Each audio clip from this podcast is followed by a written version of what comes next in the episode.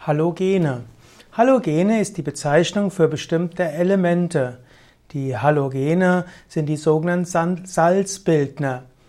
Halos ist griechisch und heißt Salz und genau bedeutet erzeugen.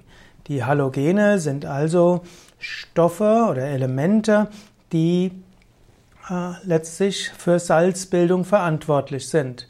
Die wichtigsten Halogene sind Fluor, Chlor und Brom und zusammen mit einigen anderen bilden sie die sogenannte siebte Hauptgruppe des Periodensystems oder nach neuerer Gruppierung die Gruppe 17 im Periodensystem.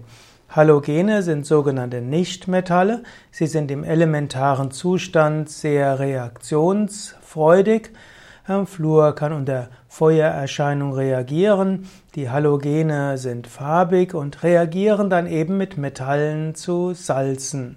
Hm, bekannt ist zum Beispiel Natriumchlorid, also das Speisesalz. Aber so gibt es auch Fluorsalze und es gibt auch Bromsalze. Die Halogene hm, sind auch im menschlichen Körper enthalten. Fluor inaktiviert einige Enzyme. Fluor hat auch einen karyostatischen Effekt, spielt also eine Rolle in der Prävention von Karies in der Zahnmedizin.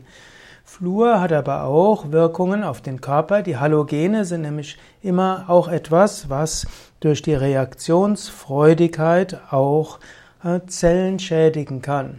So wird zum Beispiel durch Fluor zwar Karies im Mund behoben oder verhindert, andererseits kann Fluor aber auch negative Wirkungen auf den restlichen Körper hat.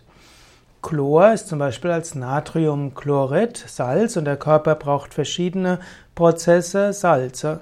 Andererseits ist Chlor aber auch zur Desinfektion hilfreich so wurden früher zum Beispiel in Hausreinigungsmitteln öfters Chlor verwendet, weil man so Keimfreiheit herstellen kann und auch in Schwimmbädern wird oft Chlor verwendet. Aber Chlor schädigt nicht nur Mikroorganismen, sondern kann auch Zellstrukturen des menschlichen Körpers schädigen. Und so hat auch Brom wiederum bestimmte Wirkungen und so kann man sagen, auch letztlich Jod hat auch wieder, gehört auch wieder zu den Halogenen. Fluor, Chlor und Jod sind die Salze und auch Jod wiederum wird ja verwendet zur Wunddesinfektion wegen der bakteriostatischen Wirkung, also in Bakterien tötenden Wirkung.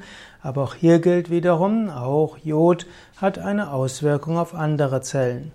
Und so können die, sind die Halogene zum Teil wichtig für Desinfektion und sind wichtig für den Organismus. Andererseits können sie aber auch den Organismus vergiften.